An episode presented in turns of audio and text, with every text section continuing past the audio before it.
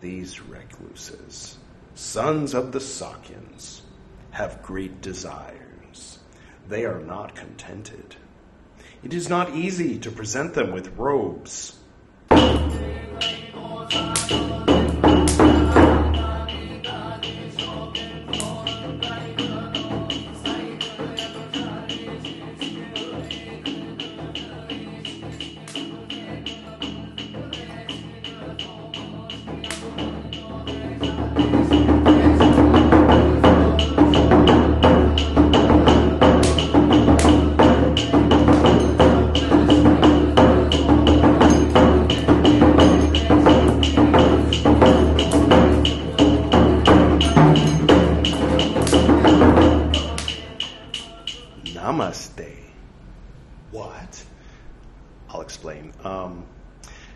Welcome back. This is Edward Reeves Buddhist Books Podcast, episode 96, uh, Tipitaka part 35, in which I will be reciting Nissaggiya, right? Parts 8 and 9. If this is your first time seeing me, do click here. That will take you to the Tipitaka playlist. You can start with episode one. I would like to welcome our special guests, Shiva and Shivaji, Lord Shiva. Now, it can be a little confusing because Shivaji sounds an awful lot like a respectful way of say of referring to Lord Shiva because you say Shiva, you say you know people might say Edward G when they're they're being respectful. Um, so to say Shiva G is like a respectful way of referring to Shiva, right? Well, um, it turns out uh, it can be a little confusing. Um, for example, if you go to Maharashtra and you hang out with these guys, Jai Malhar! and you go to this temple, you might walk away with the impression that Shivaji, the king of Maharashtra from uh, about eight or nine hundred years ago, I don't know exactly when. Um, when did the Mongols rule? China? I don't know. I just work here. Anyway, uh, that's a Bill and Ted thing. Uh, so anyway, when um, when I went to Maharashtra, I went to this uh, temple, and everything was covered in turmeric. And I, I swear to whoever that uh, that I that they told me that that king was an avatar of Shiva. In fact, I walked away with the impression that he was the second avatar of Shiva. I posted as much on my Instagram at the time, and nobody corrected me. Uh, Shiva is said to have had 24 avatars, and just now, just now, I found out that uh, Shivaji, the king of Maharashtra, who fought off Genghis Khan, which is quite a thing to do, uh, was not considered one of them, um, as far as I can tell. But I don't know. You know, sometimes sometimes people get ideas, and it's kind of interesting. I, I want to remind you that I'm not a teacher. I'm I'm not claiming to be a teacher. I'm reading these words to you. These words themselves have authority. The stuff I say when I'm not reading is just the stuff that's in here, which has as much value as it has, but it doesn't have the same value as someone with a PhD in a college somewhere teaching comparative religion. Is that that's pretty clear, right? Um, so you know, I do my best. I share anecdotes and I share kind of like my experiences from living in India and traveling and that kind of thing. Um, for example, you might run into people in Maharashtra who claim that uh, this is an avatar of Lord Shiva. Again, it's not. So there are two people here. One is a god, one is a man. Uh, you, you, people might theorize that Shiva at one time was a man, uh, or, or that he incarnated 24 times as a man. Um, but he is a god. He's one of the three main gods of uh, Vedic Hinduism. Um, he's said to be the destroyer in sort of an oversimplified uh, Cliff Notes version of Hinduism that it sort of is uh, common in the West but mm, I haven't really, you know, he has one aspect in which he is the destroyer. What's that? What's that music you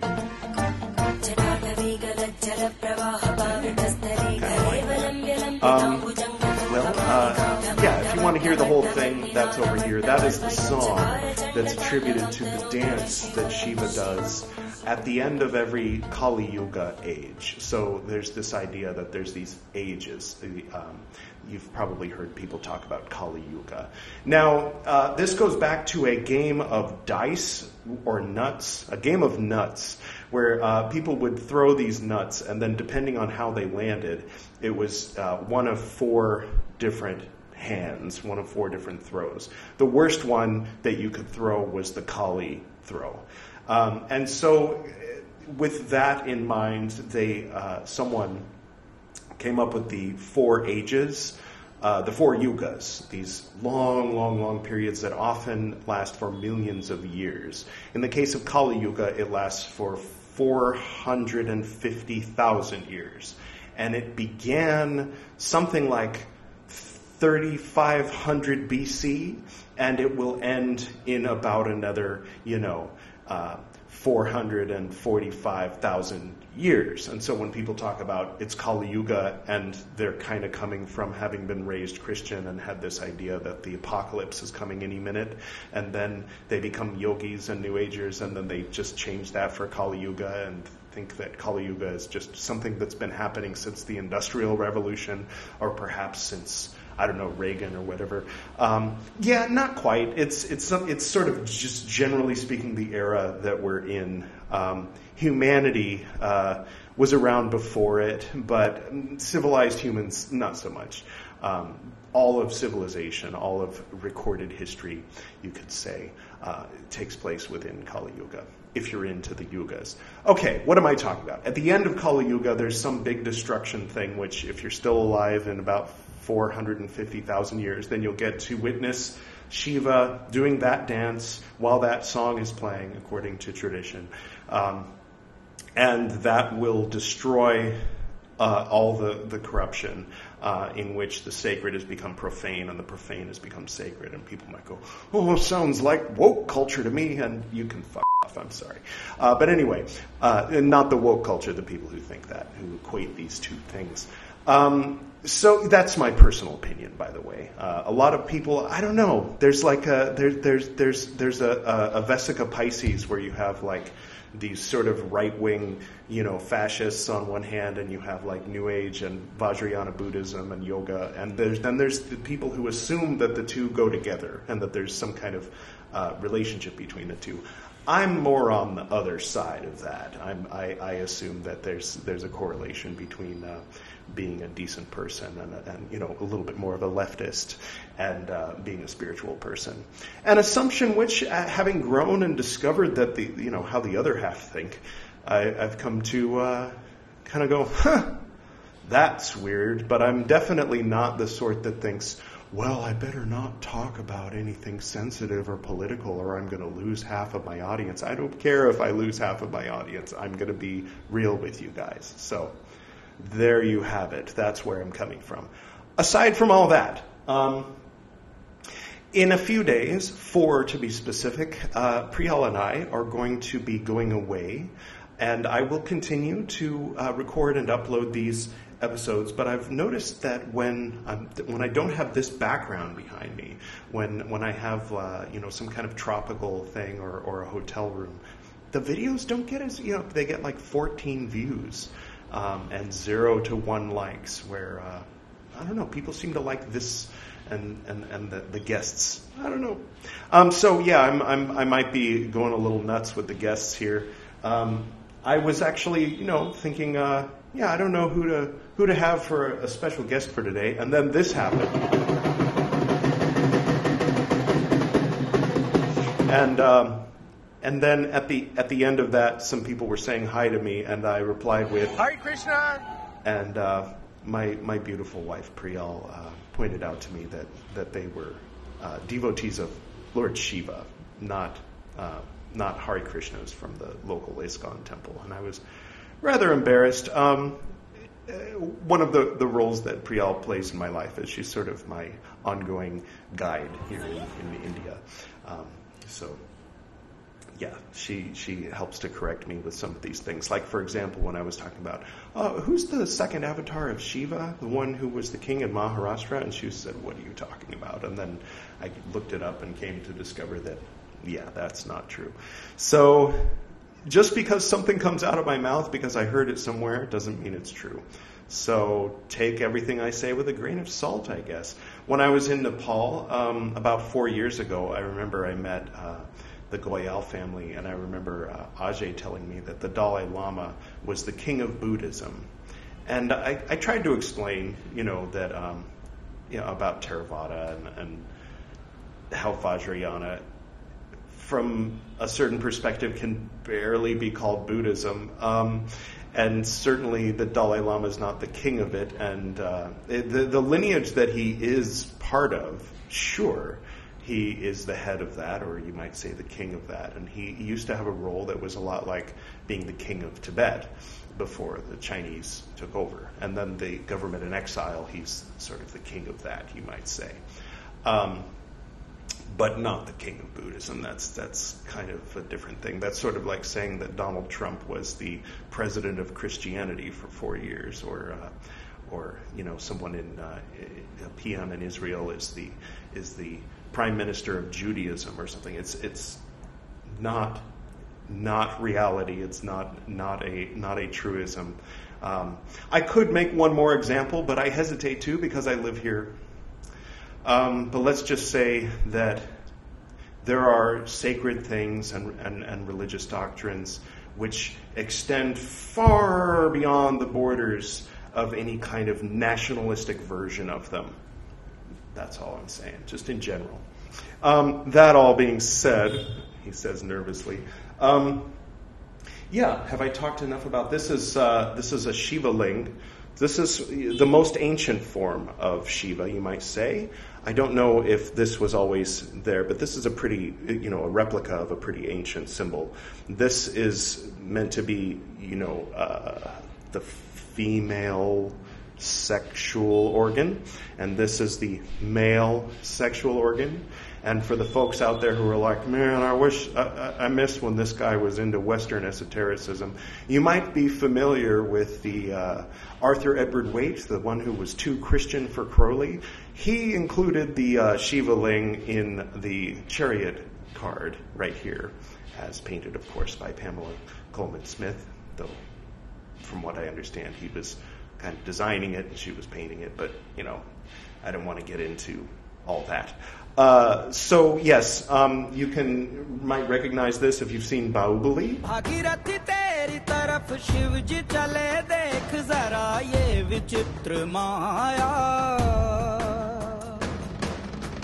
Um, I definitely am not gonna. Well, I think I was able to play some of the music from that, but it's like banned in Iran, Syria, Cuba, and North Korea. Sorry to my viewers in uh, those four countries. Uh, you won't be able to hear the music from that. But anyway, so that's that. Oh, and here's one more thing. So that is uh, the music I use on, on, on our sister podcast, To Be a Yogi. Um, and that particular musician, he says slowly to make sure that there's a good solid 12 or 17 seconds or whatever it is in between YouTube cards, is named Brian Dahl. And there's an interview with him, which uh, some of you should not listen to, but others, you know, probably would enjoy it. Um, what else? There's a lot. Uh, so I became a, a, yoga teacher. Started that podcast to be a yogi, um, prompted by wanting to be able to meditate properly and to sit in lotus position. And as I sort of looked at the various Buddhist documents, the sutras and what have you, and uh, all of that, I came to the I want to say realization, but I'll, just say I, I, came to the conclusion that yoga would be the best path for me to learn how to meditate in the best possible way um, in order to follow in the footsteps of Buddha in the best possible way, in the spirit of Dogen, uh, A. Dogen, the Zen master. And listening to a lot of Alan Watts lectures back in the day, the way he put it was uh, Lord Buddha was a yogi, that he was practicing yoga. He would do his yoga stretches, which came around in the 1500s, common era. But anyway, uh, you know, all those 24 uh, uh, in the Hatha Yoga Pradipika. Pradipika? Anyway. Uh, and a couple of anecdotes. One anecdote I wanted to share was when I went to Nepal, I had already been a yoga teacher at that time for four years in California.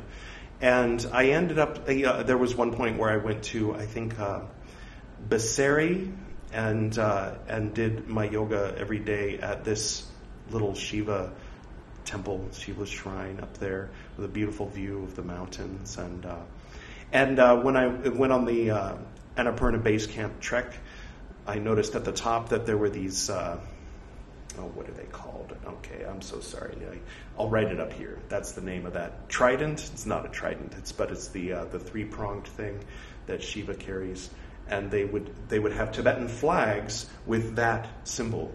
Um, in Nepal, there's as I mentioned in the previous episode, Tibetan Buddhism or you know Tantric Buddhism, uh, Vajrayana Buddhism is already kind of a blending of, of Hinduism with Buddhism. But there are a lot of people in Nepal who would identify as being religiously uh, Hindu. They were raised Hindu, they practice Hinduism, their family's Hindu, they do all the Hindu things, but they've chosen the path of Buddhism, Vajrayana Buddhism.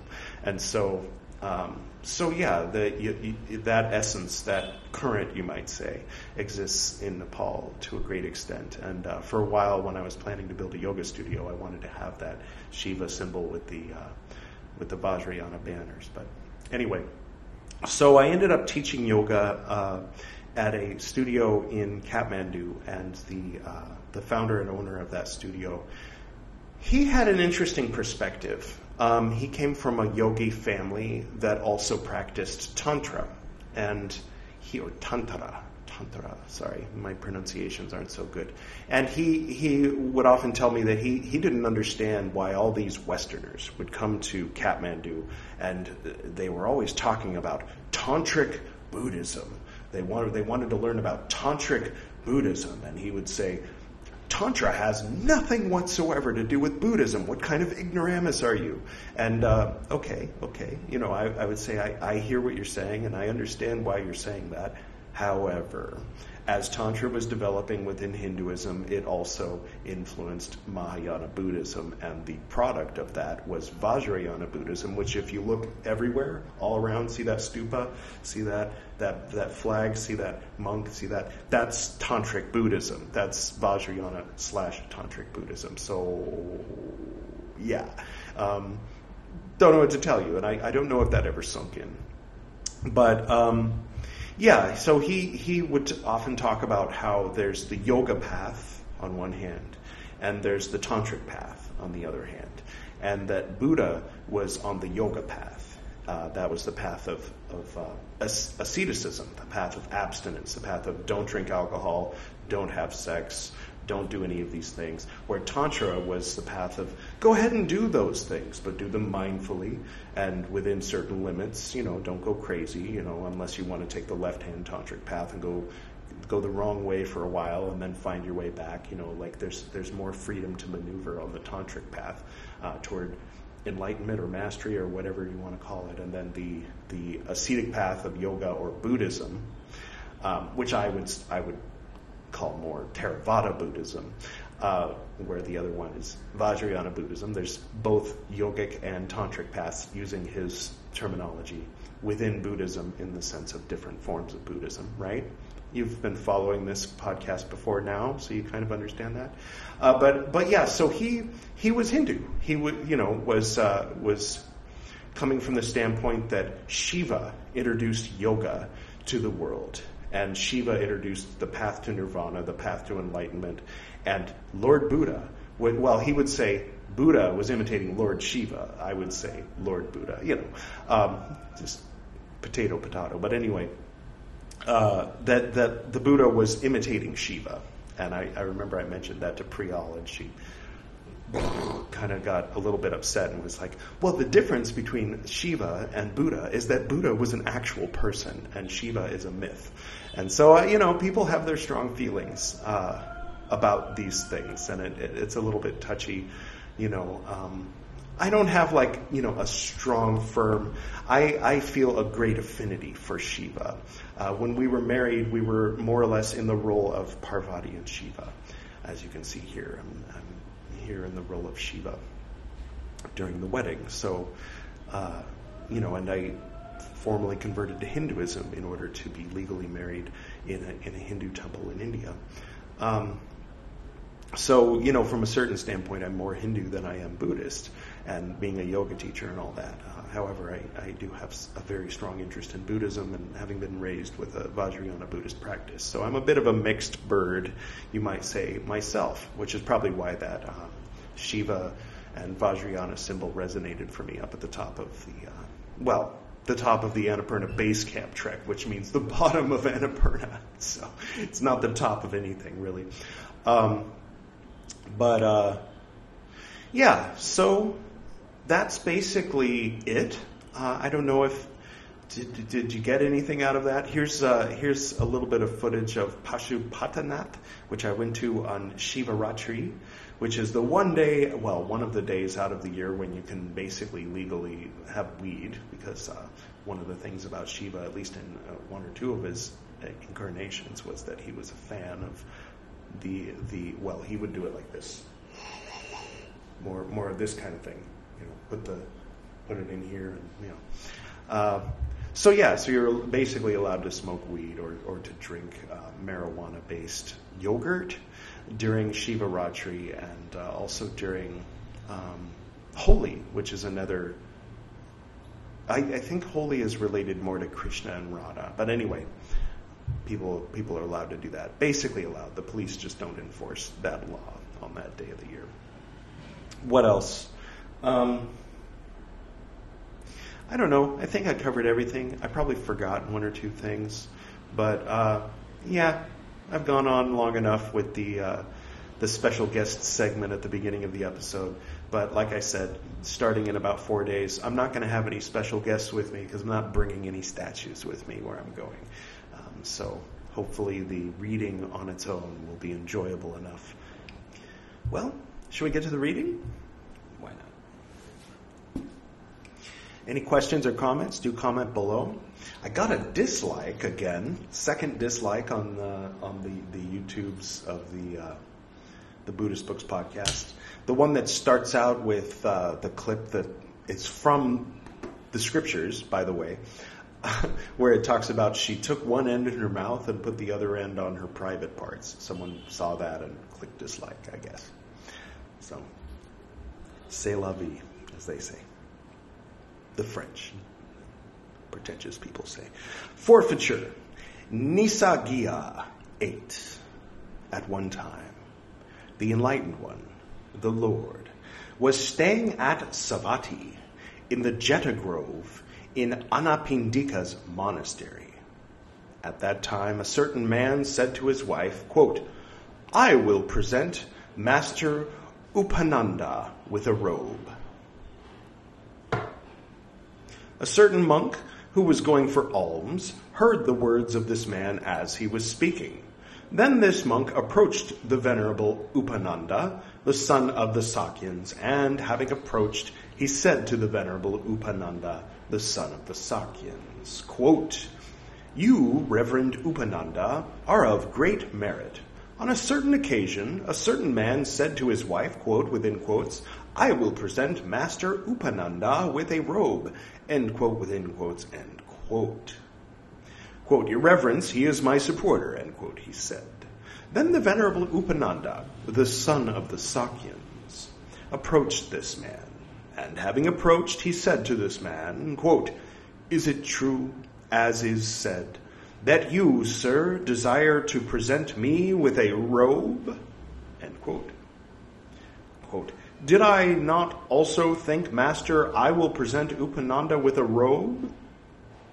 Quote. Quote, If you, sir, desire to present me with a robe, present me with a robe like this What shall I do with one presented that I cannot make use of? Then that man, three dots, spread it about, saying, quote, These recluses, sons of the Sakyans, have great desires. They are not contented. It is not easy to present them with a robe. How can Master Upananda, before being invited by me, approach, approaching me, put forward a consideration with regard to a robe? Monks heard that man who, three dots, spread it about. Those who were modest monks, three dots, spread it about. Saying, quote, How can the venerable Upananda, the son of the Sakyans, before being invited, approaching a householder, put forward a consideration with regard to a robe? Then these monks told this matter to the Lord. He said, quote, is it true, as is said, that you, Upananda, before being invited, approaching a householder, put forward a consideration with regard to a robe? End quote. It is true, Lord. End quote. quote. Is he a relation of yours, Upananda, or not a relation? End quote. He is not a relation, Lord, he said quote, foolish man. How, uh, foolish man. One who is not a relation does not know what is suitable or what is unsuitable, or what is right or what is wrong for one who is not a relation. Thus you, foolish man, before being invited, approaching a householder who is not a relation, will put forward a consideration with regard to a robe. It is not, foolish man, for pleasing those who are not yet pleased. Three dots, yet in parentheses. And thus, monks, this rule of training should be set forth.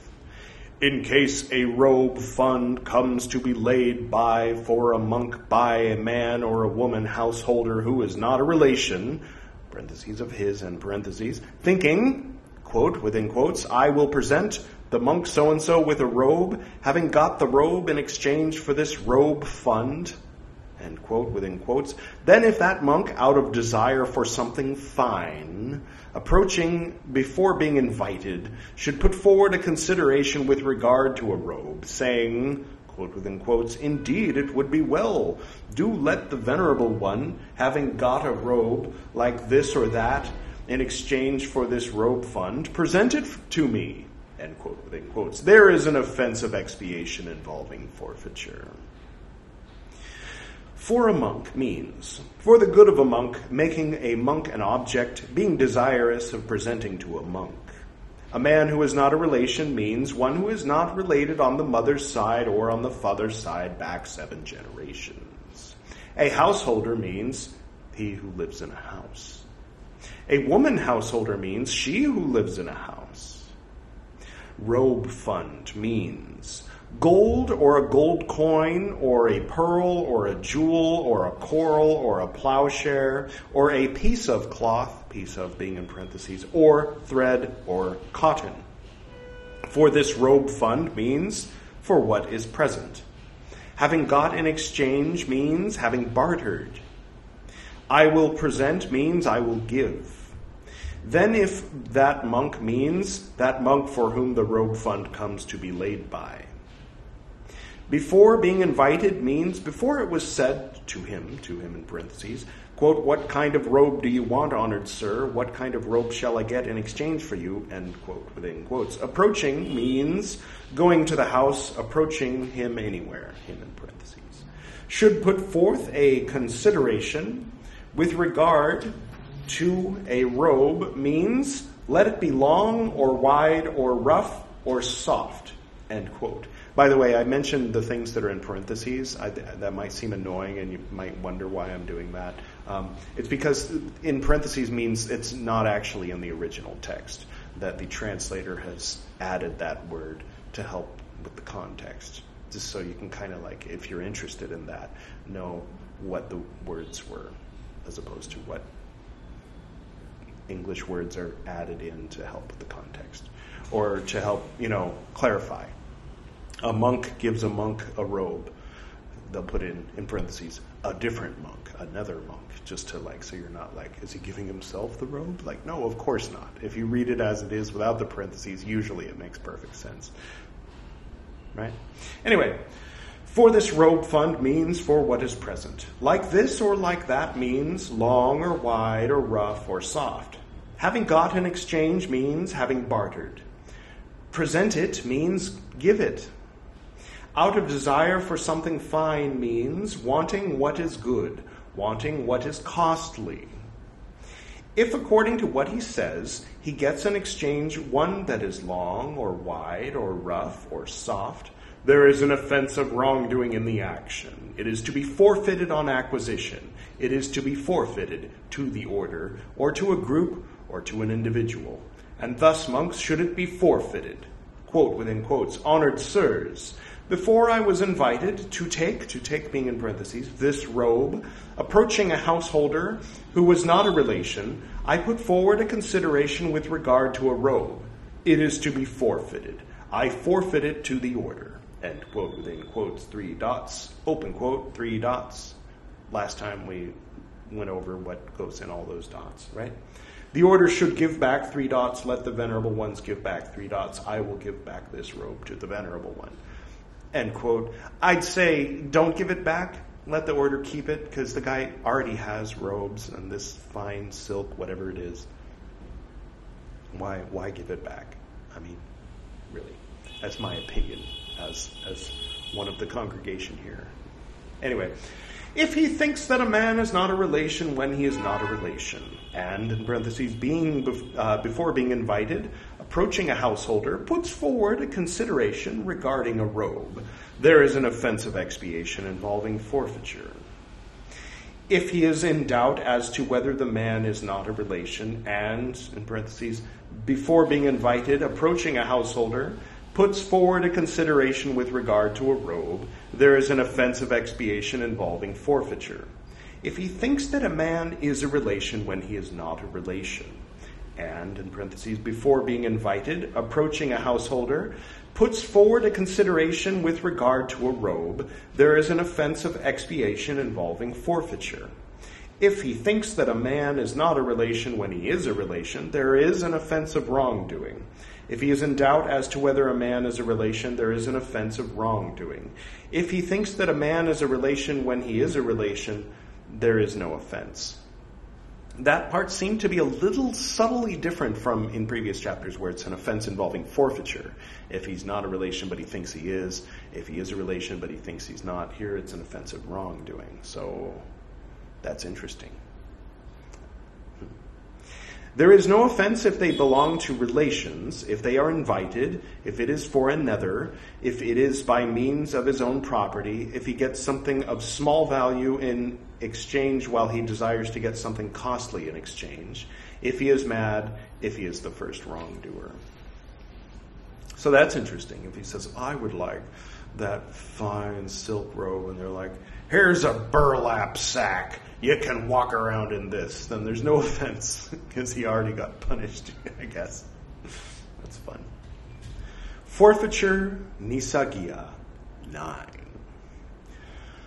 At one time, the Enlightened One, the Lord, was staying at Savatthi in the Jeta Grove in Anathapindika's monastery.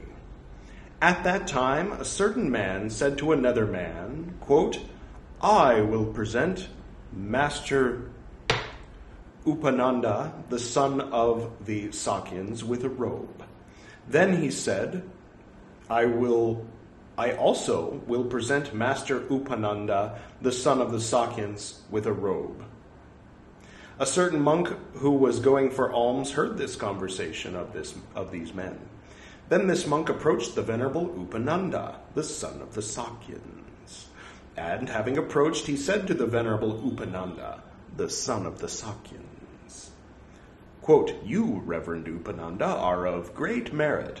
On a certain occasion, a certain man said to another man, quote within quotes, I will present Master Upananda, the son of the Sakyans, with a robe. Then he said, quote, I also will present Master Upananda, the son of the Sakyans, with a robe.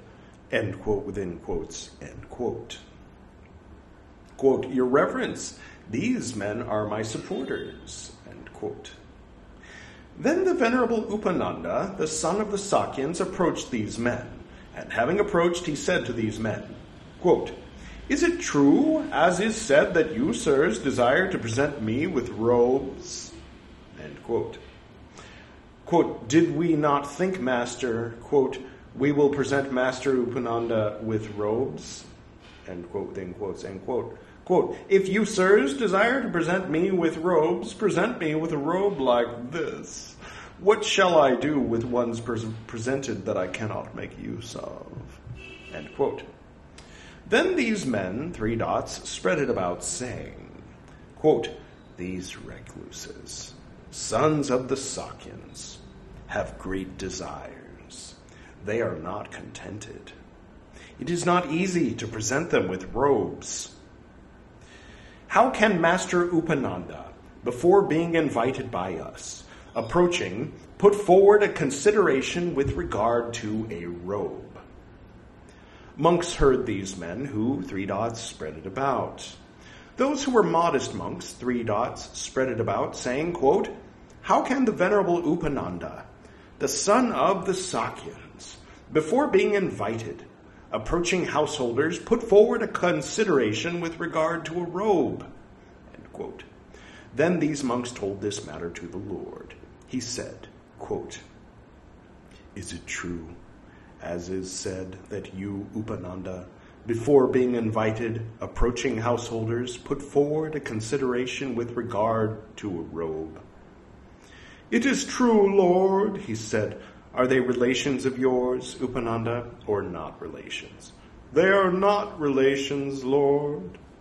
Foolish man. One who is not a relation does not know what is suitable or what is unsuitable, or what is right or what is wrong for those who are not relations. Thus you, foolish man, before being invited, approaching householders who are not relations, will put forward a consideration with regard to a robe. It is not foolish man, for pleasing those who are not yet in parentheses pleased three knots. And thus, monks, this rule of training should be set forth. In case various robe funds come to be laid by for a monk by two men householders or by two women householders who are not relations of his, thinking, quote, we will present the monk so and so with robes, having got various robes in exchange for the various robe funds, end quote.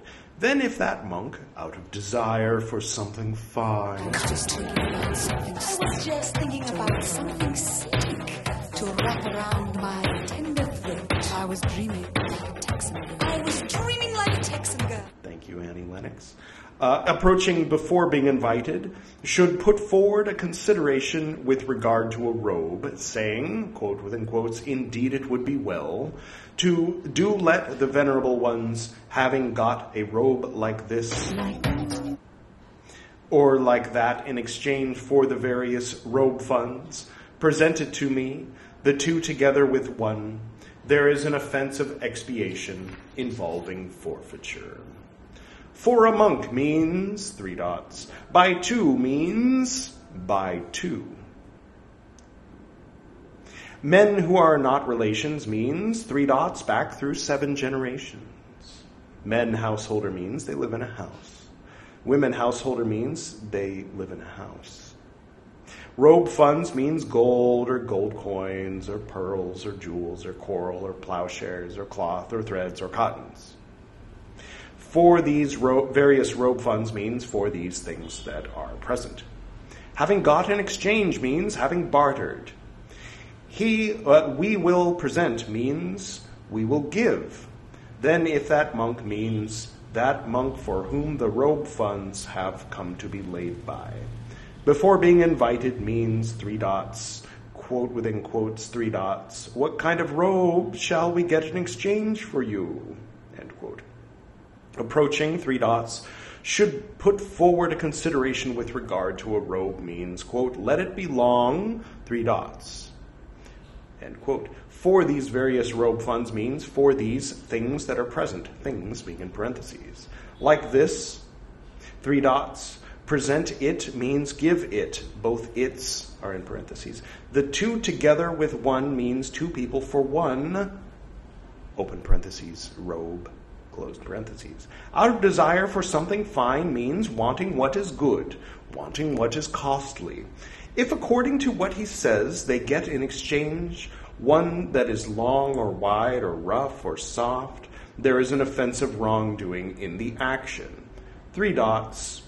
Uh, so then uh, the rest is the same as uh, part eight, except instead of householder, who is not a relation, uh, it says a householder Uh, it says householders, and instead of a relation, it says relations, right? Makes sense? Three dots. If he gets something of small value in exchange, while they desire to get something costly in exchange, if he is mad, if he is the first wrongdoer. So presumably in those three dots was it is not an offense if. And that is the end of Nissaggiya 9. There you have it. I hope you enjoyed it. I hope everyone's doing well. Um, and uh, yes. Oh, I forgot to say that uh, at the beginning I opened with Namaste. This is an ancient Sanskrit phrase which means that the light within me acknowledges and honors the light. I'm just kidding, it, it means hello. All right, so uh, thank you all for tuning in. Thank you for going on this ride with me. Hopefully, I didn't forget anything. I feel like there were there were things I wanted to mention that I didn't mention about Shiva and about yoga and about Kanchan and about all of that. But uh, yeah, if I if I remember later, then I'll uh, I'll mention it at some future point. All right, I will close now with the prayer which my father taught me when I was very. Oh, there was one thing that I remember was uh, when I was going through my yoga training in California. Um, the teacher, uh, well, anyway, was saying that that you should know and understand that Om is a Hindu thing, not a Buddhist thing. That there's many ignorant people who think that Om is a Buddhist thing. And of course, as I mentioned, that there was some influence some Hindu influence on Mahayana and Vajrayana. Thus, as a result, they say Om quite a lot. And uh, that particular teacher was like, you know, we need to walk on eggshells and not offend. That we, it needs to be understood that yoga is Hindu, and it's like, uh, you know, that's like debatable. A and B. I mean, it's as much Jainist as it is Hindu, and uh, C. The Tibetan yogis are Buddhist yogis. Um, there's a, a, great book called Tibetan Yoga uh, by my friend Ian Baker. Can I say he's my friend? I interviewed him once, met him twice. Well, anyway, he's someone that I've met twice. Um, I think he might remember my name if he saw me. Um, but yeah, uh, we'll read that book when we get to that shelf. It is on that shelf. I include Ian Baker as part of my scriptures, and uh, he is still alive. So he's a, an exception to my rule about not having people that are uh, within the past 50 to 100 years, um, you know, having their books in this uh, series. He is the exception. Uh, I think I'm out of cards though, so I'm not going to point to anything. But if I'm not out of cards, if you don't see anything pop up there, that means that I am out of cards. But if you saw something pop up, that has to do with Ian Baker.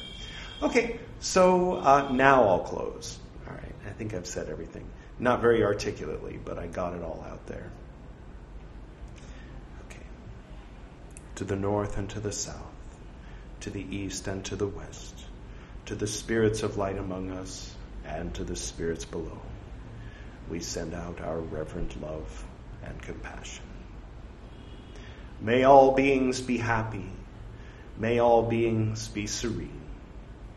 May all beings be in peace. Oh.